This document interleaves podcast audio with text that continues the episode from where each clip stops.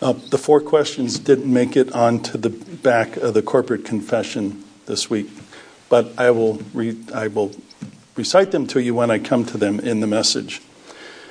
But before we continue our survey into the book of Exodus, let's do a quick review of last week's message. In the last message, we resumed in Exodus chapter 4, verse 18, and covered through the end of chapter 5. In verse 18 of chapter 4, we saw Moses go back to Jethro to ask his permission to return to Egypt. Then, in verses 21 through 23, we saw the second high level preview of what the entire confrontation between God and Pharaoh would be about. I'm reading chapter 4, uh, chapter 5, uh, uh, no, chapter 4, sorry, verse 21 is, through 23 in Exodus chapter 4. And the Lord said to Moses, When you go back to Egypt, see that you do before Pharaoh all the miracles that I have put in your power. But I will harden his heart, so that he will not let the people go. Then you shall say to Pharaoh, Thus says the Lord, Israel is my firstborn son. And I say to you, Let my son go, that he may serve me. If you refuse to let him go, behold, I will kill your firstborn son. We will look at this passage again later in this message, but for now, let's continue with our review of the last message. In verse 27 of chapter 4 of chapter 5, the Lord told Aaron to go into the wilderness to meet Moses, which he did. Then Moses and Aaron went to Egypt, gathered all the elders of the people of Israel together, and told them what God had told Moses and showed them the signs that he was to do before Pharaoh. And the people believed and bowed their heads in worship. Then, as we moved into chapter 5, we saw the first encounter between Moses and Aaron and Pharaoh, which did not go well at all. Their first request of Pharaoh was actually a demand, but as soon as Pharaoh denied them, their next request was merely a little more than begging, please let us go, almost groveling. But it was met with an even sterner denial. For starting in verse 4 of chapter 5, we read, But the king of Egypt said to them, Moses and Aaron, why do you take the people away from their work? Go back to your burdens. And Pharaoh said, Behold, the people of the land are now many, and you make them rest from their burdens. You two are wasting my most precious capital resource here. You're idling Egypt's engine of industry. Stop it. As a result, Pharaoh increased their workload by withholding straw from them without reducing their daily quota of bricks from what it had been when they were provided straw, which was an essential ingredient in brick making. It is clear that Pharaoh it is clear that Pharaoh thought the Israelites had too much free time on their hands. So, increasing their workload would accomplish two things. First, it would eliminate the time that they could spend listening to Moses and Aaron. And second, and probably more importantly, it would identify the extra work as punishment for listening to Moses and Aaron to begin with, and so reduce their inclination to listen to anything else they had to say. I attempted in the last message to read between the lines and imagine what Pharaoh's thought processes might have been like. In doing so, I was trying to make it clear that he was more than just a hard nosed pragmatist. He was something far worse, perhaps a maniacal, narcissistic sociopath. We noticed how he referred to the message that Moses and Aaron gave to the children of Israel as lying words. That's the same way that Lucifer told Eve that God had lied to her husband Adam when he told Adam that they that if they ate from the tree of the knowledge of good and evil that they would surely die. Pharaoh wasn't just mean and cruel. He was just like his father, the father of lies. He was diabolically wicked, and that is why God was going to punish him so severely. I also reminded you that when things are bad, when the weak and the cowardly have managed to get into positions of power and are lording it over and oppressing the strong and the courageous, the wicked will never, ever give up their power voluntarily or give any liberty back to those they have enslaved. Additionally, if the weak and cowardly elite ruling class feel as though their position is being threatened by the hoi polloi, they will always increase the oppression and tyranny that they were inflicting upon them. After all, the unwashed, teeming masses need to be taught a lesson. Remember, hatred and cruelty are inescapable. The more hateful you are, the more cruel you will become, and the more cruelly you act, the more hateful and fearful you will become. And so, when the Israelite foremen who supervised their fellow Israelite slaves came out from their meeting with Pharaoh, we read in verses 20 and 21, they met Moses and Aaron who were waiting for them, and they came out as they came out from Pharaoh. And they said to them, The Lord look on you and judge, because you have made us stink in the sight of Pharaoh and his servants, and have put a sword in their hand to kill us. In response to that scathing rebuke, Moses agonized before the Lord in verse 22. Then Moses turned to the Lord and said, O Lord, why have you done evil to this people? Why did you ever send me? For since I came to Pharaoh to speak in your name, he has done evil to this people, and you have not delivered your people at all.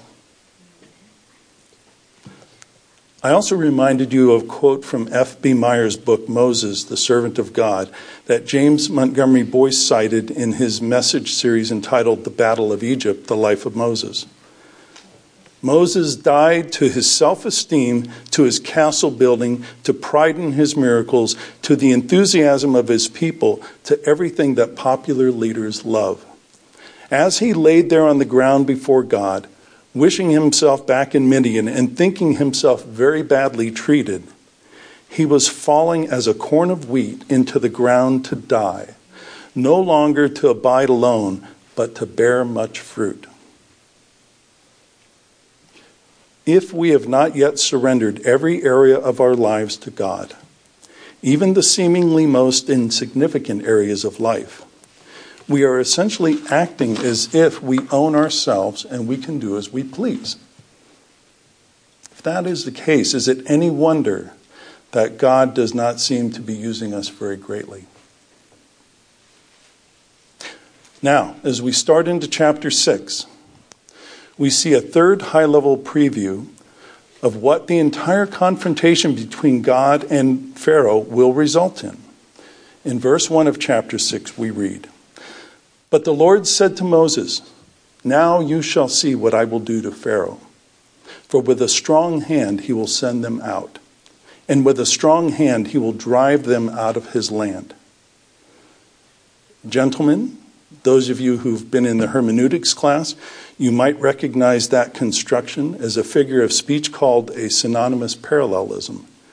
For with a strong hand he will send them out, and with a strong hand he will drive them out of his land. That's a Hebrew technique for emphasis. In verse 2 through 9, God reiterated information that he had already given to Moses with the intention that Moses was to tell it directly to the people of Israel, which he did. However, in the second half of verse 9, we read, They did not listen to Moses because of their broken spirit and harsh slavery. In verse 11, God commands Moses to tell Pharaoh to let the people of Israel go out of his land. In verse 12, Moses gives God another excuse for why he cannot do what God is commanding him to do. Well, actually, it was the same excuse he gave God back in verse 4 of verse 10 of chapter 4.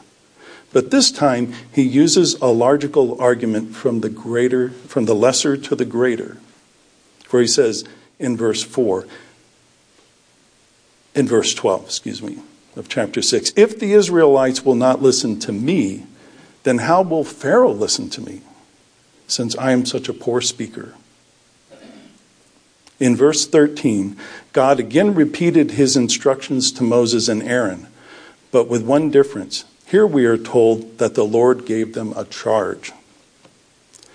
Then in verses 14 through 25, we read a reiteration of the genealogies of what at first appears to be all of the sons of Jacob, because it starts with Reuben, then moves on to Simeon and Levi.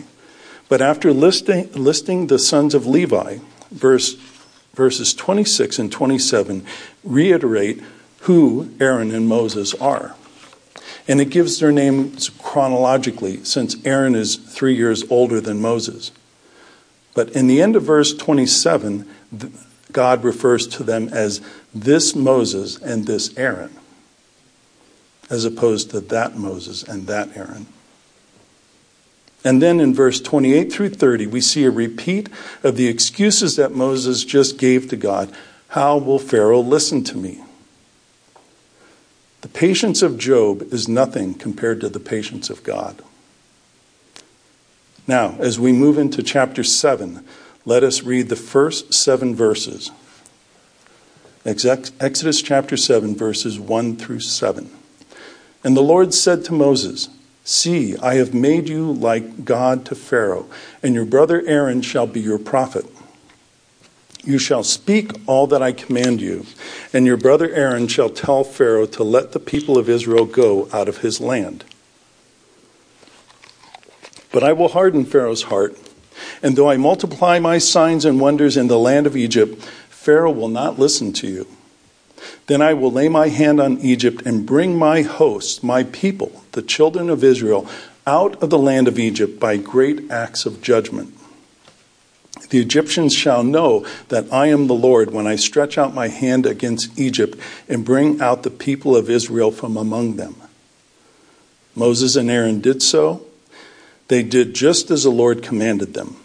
Now Moses was 80 years old, and Aaron was 83 years old when they spoke to Pharaoh. An initial observation about this passage with regard to the word prophet this is only the second time that the Hebrew word nabi occurs in the Bible. The first time is in Genesis chapter 20, where God tells Abimelech to give Sarah back to Abraham, for he is a prophet. In this second occurrence of the word, we see a clarification of the role of the prophet, that of being a spokesperson for God. From this initial role for Aaron as a prophet through which Moses will speak to Pharaoh, it appears that the prophet's role will usually be a very confrontational one. R.C. Sproul made an astute observation about the roles of Old Testament priests and prophets. The priest speaks or ministers to God on behalf of the people, whereas the prophet speaks to the people on behalf of God. And because we people are radically corrupted at the core of our beings, the prophet's role is like that of a prosecuting attorney. His job is to indict the people with God's charges of wrongdoing. But in addition, he also provides commands for rectifying the problem. He tells them how to reconcile themselves with God. In this role of the prophet to Pharaoh, we don't see the, the function of indictment as much as we do the function of counsel on reconciliation. Let my people go. The implication of the indictment is clear. Their slavery has become abusive and must stop. However, the emphasis is on how to rectify the situation. Let them go. In verse 23 of chapter 4, we read, Let my son go that he may serve me. If you refuse to let him go, behold, I will kill your firstborn son. Here in verse 4 of chapter 7, we read, Then I will lay my hand on Egypt and bring my host, my people, the children of Israel, out of the land of Egypt by great acts of judgment. It would appear that the killing of the firstborn sons of Egypt, which will come in the tenth plague, will be the last and final of several great acts of judgment against Egypt. Finally, it would appear that Moses has realized that giving God excuses won't get him out of his assignment. And so we read Moses and Aaron did so. They did just as the Lord commanded them. The peculiarity of God telling us that Moses was 80 years old and Aaron 83 years old when they spoke to Pharaoh sounds like the start of an epitaph. We almost expect to read right after that. And so Pharaoh killed them because they kept pestering him and insisting that he voluntarily free his slave labor force. I remember many years ago, I think the first time I read through the book of Exodus, I kept thinking to myself, why didn't Pharaoh just kill Moses and Aaron and be done with their relentless insistence on letting these people go? One important thing that modern psychology has learned from the study of psychopaths and sociopaths is this they often enjoy torturing and tormenting people. They're not all serial killers. So Pharaoh is the king. So Pharaoh, as the king of Egypt, these two are just nobodies. They don't represent a threat to him.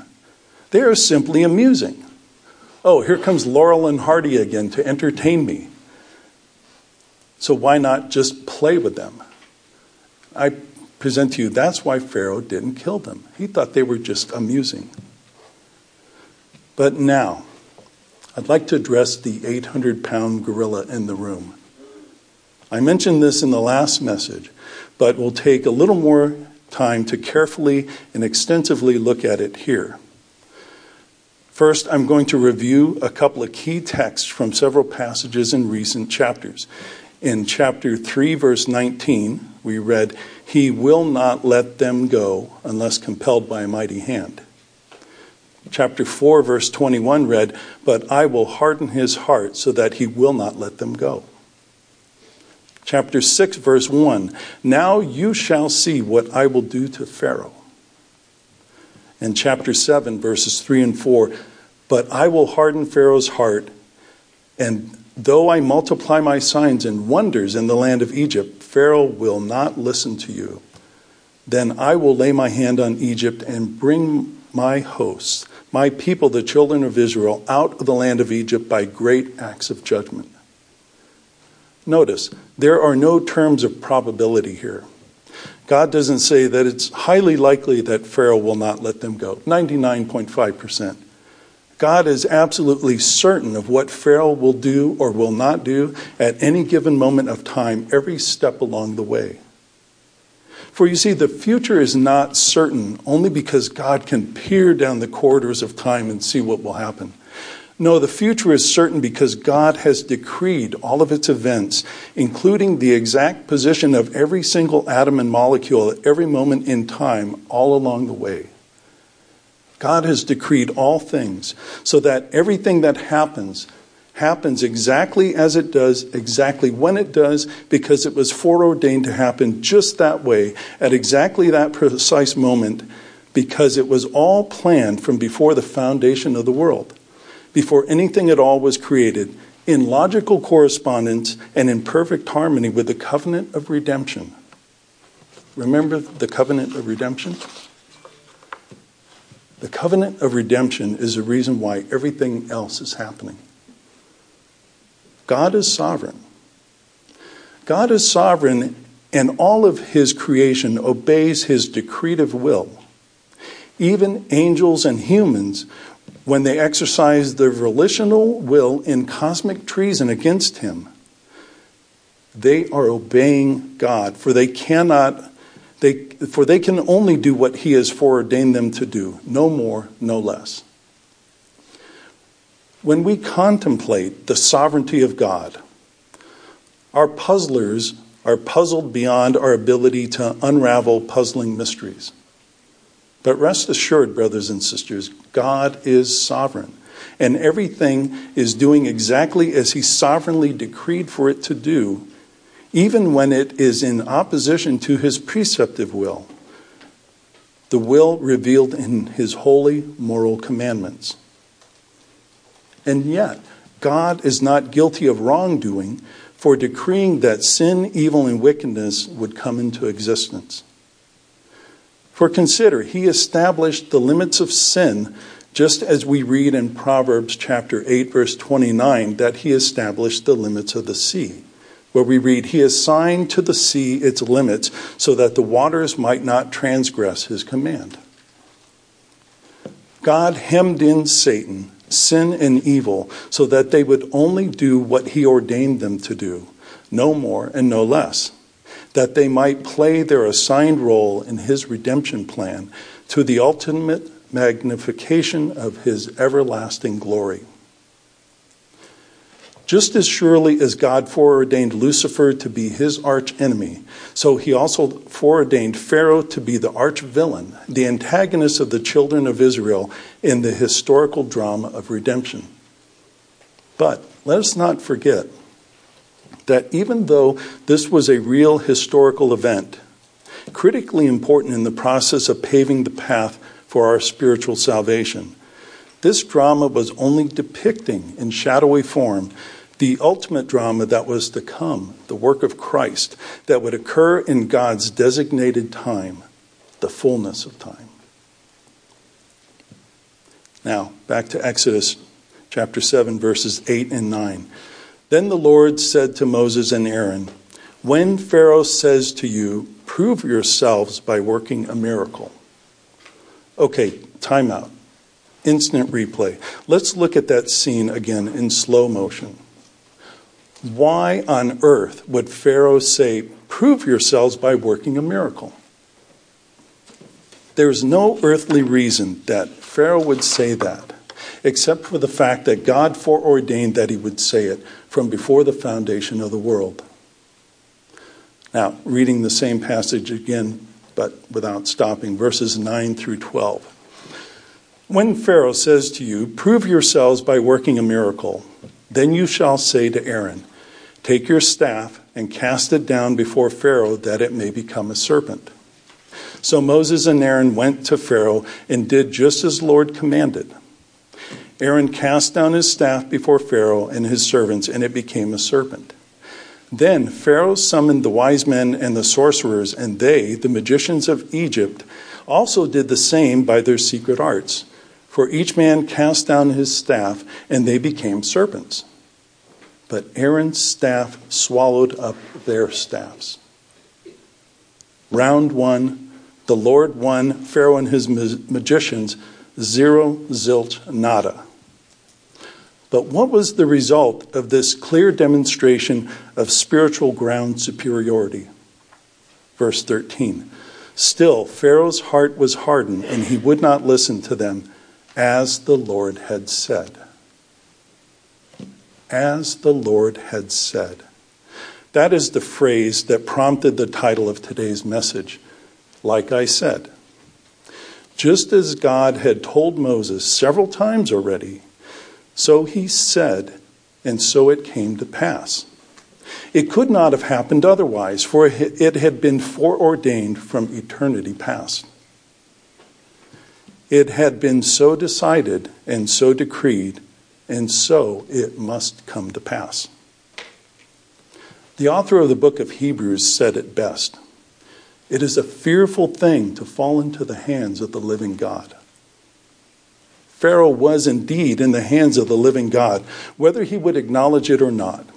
And because he refused to acknowledge God, God crushed him and destroyed him and his country's economy in order to free his people from slavery and to demonstrate his almighty power.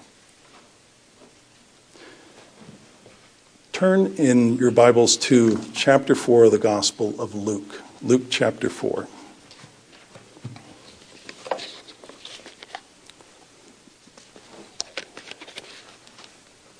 In chapter 4 of the Gospel of Luke, right after Jesus read Isaiah 61, verse 1, in the synagogue at Nazareth and expounded the text to them, which we see recorded in verses 16 through 30.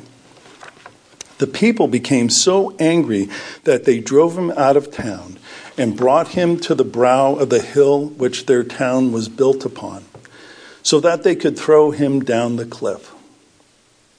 After that, we read in verses 31 through 37 And he went down to Capernaum, a city of Galilee. And he was teaching them on the Sabbath. And they were astonished at his teaching, for his word possessed authority. In the, syna- in the synagogue, there was a man who had a spirit of an unclean demon, and he cried out with a loud voice, Ha! What have you to do with us, Jesus of Nazareth? Have you come to destroy us? I know who you are, the Holy One of God. But Jesus rebuked him, saying, Be silent and come out of him. And when the demon had thrown him down in their midst, he came out of him, having done him no harm. And they were all amazed and said to one another, What is this word? For with authority and power he commands the unclean spirits, and they come out. And reports about him went out into every place in the surrounding region. If there were questions on the back of the Confession of Faith handout today, the notes page, the first question would read, What was the subject of the message today? The answer, if you're inclined to write it down, what was the subject of the message is, What have we to do with you, Jesus of Nazareth? What have we to do with you, Jesus of Nazareth? For just like Pharaoh, we too are in the hands of the living God. But it is possible to occupy space in the visible church without actually being a member of the invisible church. It's possible to be a church member without being a member of the body of Christ.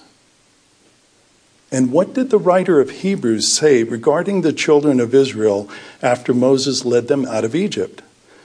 If you will, turn to Hebrews chapter 3. I'll be reading verses 5 through 19. Hebrews chapter 3. Now, Moses was faithful in all God's house as, as a servant to testify to things that were to be spoken later. But Christ is faithful over God's house as a son and we are his house, if indeed we hold fast our confidence and our boasting in hope. Therefore, as the Holy Spirit says, Today, if you hear his voice, do not harden your hearts as in the rebellion on the day of testing in the wilderness, where your fathers put me to the test and saw my works for forty years. Therefore, I was provoked with that generation and said, They always go astray in their heart they have not known my ways. As I swore in my wrath, they shall not enter my rest. Take care, brothers, lest there be in any of you an evil, unbelieving heart, leading you to fall away from the living God. But exhort one another every day, as long as it is called today, that none of you may be hardened by the deceitfulness of sin. For we have come to share in Christ if indeed we hold our original confidence firm to the end. As it is said, Today, if you hear his voice, do not harden your hearts as in the rebellion. For who were those who heard and yet rebelled? Was it not all those who left Egypt by Moses? And with whom was he provoked for forty years? Was it not with those who sinned, whose bodies fell in the wilderness? And to whom did he swear that they would not enter his rest, but to those who were disobedient? So we see that they were unable to enter because of unbelief. Gentlemen, for those of you who attended the hermeneutics class, that last paragraph contained six questions three of which are rhetorical questions. But each rhetorical question is preceded by a leading question. Oh, and by the way, if you're counting, you might only count five, but that's because the last two questions in verse 18 are combined into one single compound question. The leading question for who were those who heard and yet rebelled? The rhetorical question was it not all those who left Egypt by Moses? The clear implied answer is yes. And who, with whom was he provoked for 40 years? The leading question. Was it not with those who sinned whose body fell in the wilderness? Again, an implied yes. And to whom did he swear that he would not that they would not enter his rest? But to those who were disobedient. We, we do not know the exact issue that the Hebrew Christians were dealing with that prompted the writer of the Hebrews to write them as he did, but we can surmise this much with great confidence The believers to whom Hebrews was written were being tempted to turn away from trusting in the work of Christ alone for their salvation and to turn back to the old ways of Judaism. Now, today we aren't tempted by Judaism, but we are bombarded by the constant messaging from our culture, from postmodernism, from secularism, from mainline liberalism, Catholicism, from every belief system other than biblical Christianity. They surround us and daily call us away from our stuffy old religion. But an even closer and more present danger threatens us. Our old nature's incessant need to be soothed, fed, stroked, and constantly reaffirmed. The human ego is that empty void within us, a void that can only be filled by God. But it wants us to fill it with everything and anything except God. However, it is a virtual bottomless pit. No matter how much we try to cram into it, it remains empty and always craving for more. The human ego is as stubborn and short sighted as Moses and the children of Israel were. In what we have covered today from Exodus chapter 6 through chapter 7, verse 13, we find the following four lessons. Lesson number one God may not give us a summary overview of what he is about to do, the way he did Moses in Exodus chapters 3 through 7. But we can rest assured that the outcome has been just as certainly decreed as the Exodus from Egypt was.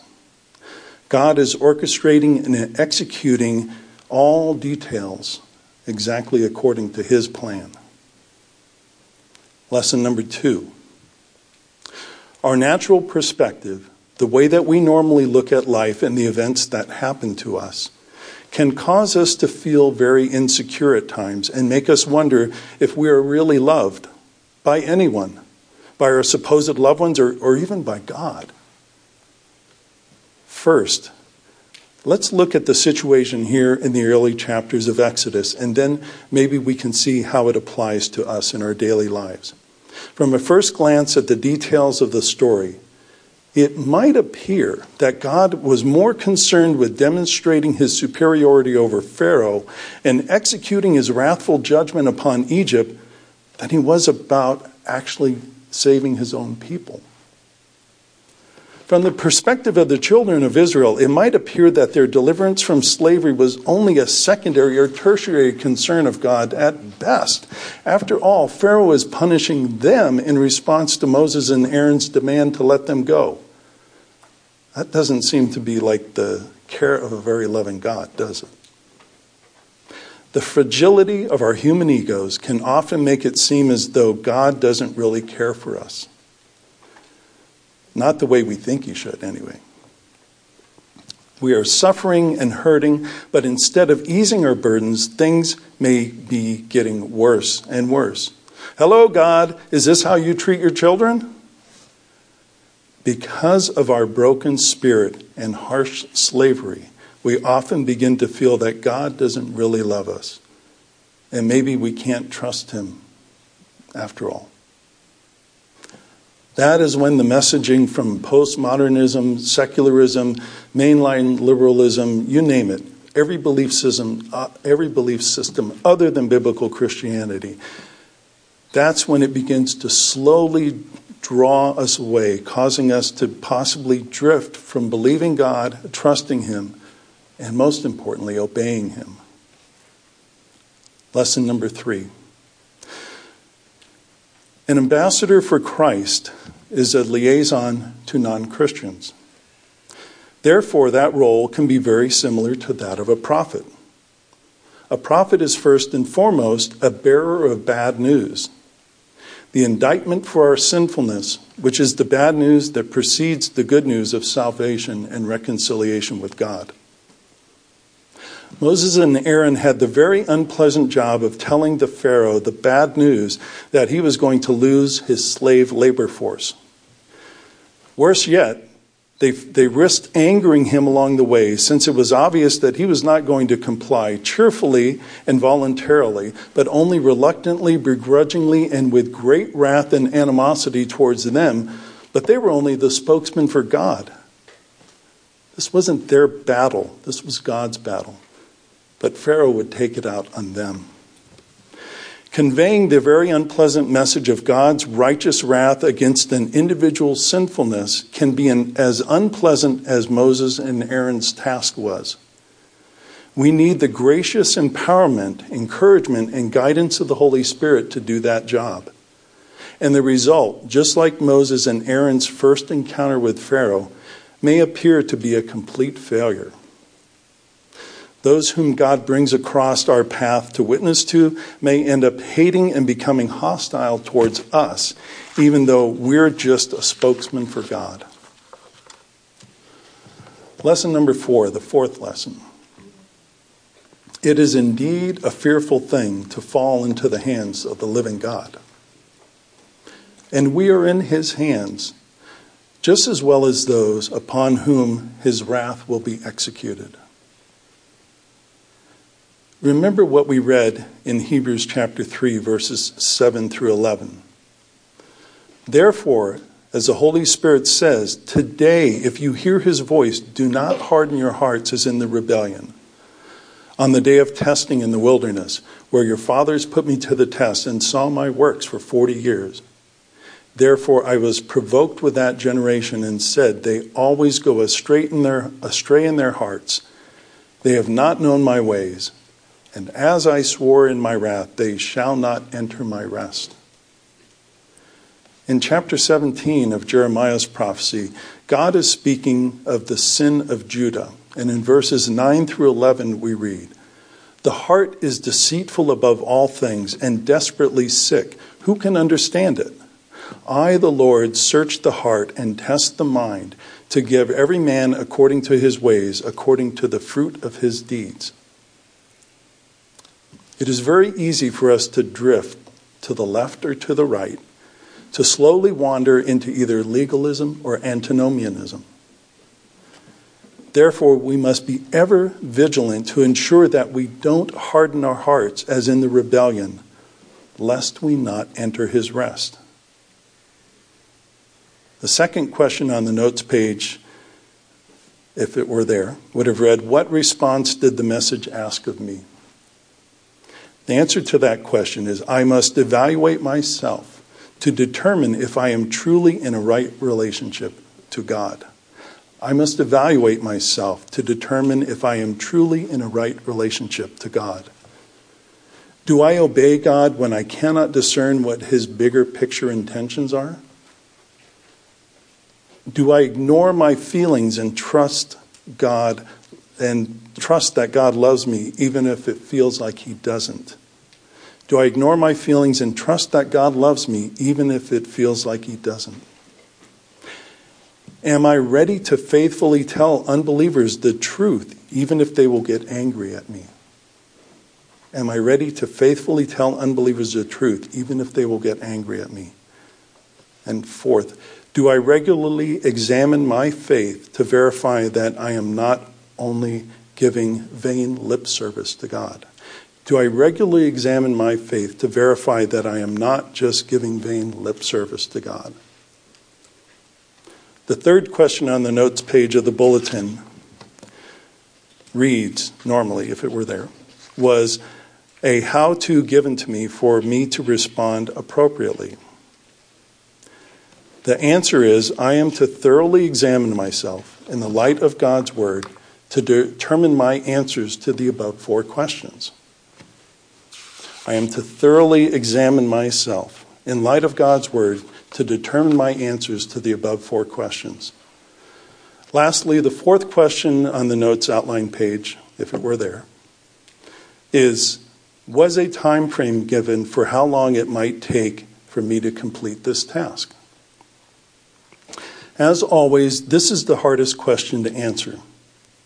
And the only thing I can really say is to repeat the warning of the writer of the Hebrews from chapter 3, verse 13. Exhort one another every day as long as it called today, that none of you may be hardened by the deceitfulness of sin. For we have come to share in Christ, if indeed we hold our original confidence firm to the end. Our adversary, the devil, will do everything he can to keep us from looting his property, to prevent us from sharing the gospel with those who are still slaves, or to keep us from escaping from his domain ourselves if we have not yet been born again and translated from the kingdom of darkness into the kingdom of God's dear Son, the kingdom of light, liberty, and true joy. Today is the day of salvation. Now is salvation nigh unto you. Don't be like the rich young ruler and go away from Jesus dejected because you are a slave to your worldly possessions. Examine yourself today. Don't put it off. Let us pray. Oh God, help us to obey your commandments and do what you tell us to do, even if you haven't given us grand overviews or summaries of what you intend to do, the way you did to Moses regarding how you would liberate the children of Israel from their bondage in Egypt. Help us to ignore our feelings if we feel unloved, and instead to trust your word and to cast ourselves unreservedly upon your merciful, gracious, loving kindness, especially when the devil tells us that you couldn't possibly love us because of what wretched, depraved sinners we are. Help us to be faithful witnesses of all that you have done and will do to those unbelievers that you bring across our path in daily life, whether they be one of your elect children or the most vile reprobate. Enable us to love our enemies by telling them the truth, regardless of how they may react to it. Lastly, give us Holy Spirit empowered discernment that by it each of us might accurately examine our own hearts and determine if we are truly one of your children or just an insincere lip servant whose testimony is as false as the lies of the devil himself. We ask you for all of these things in Jesus' name and for his sake. Amen.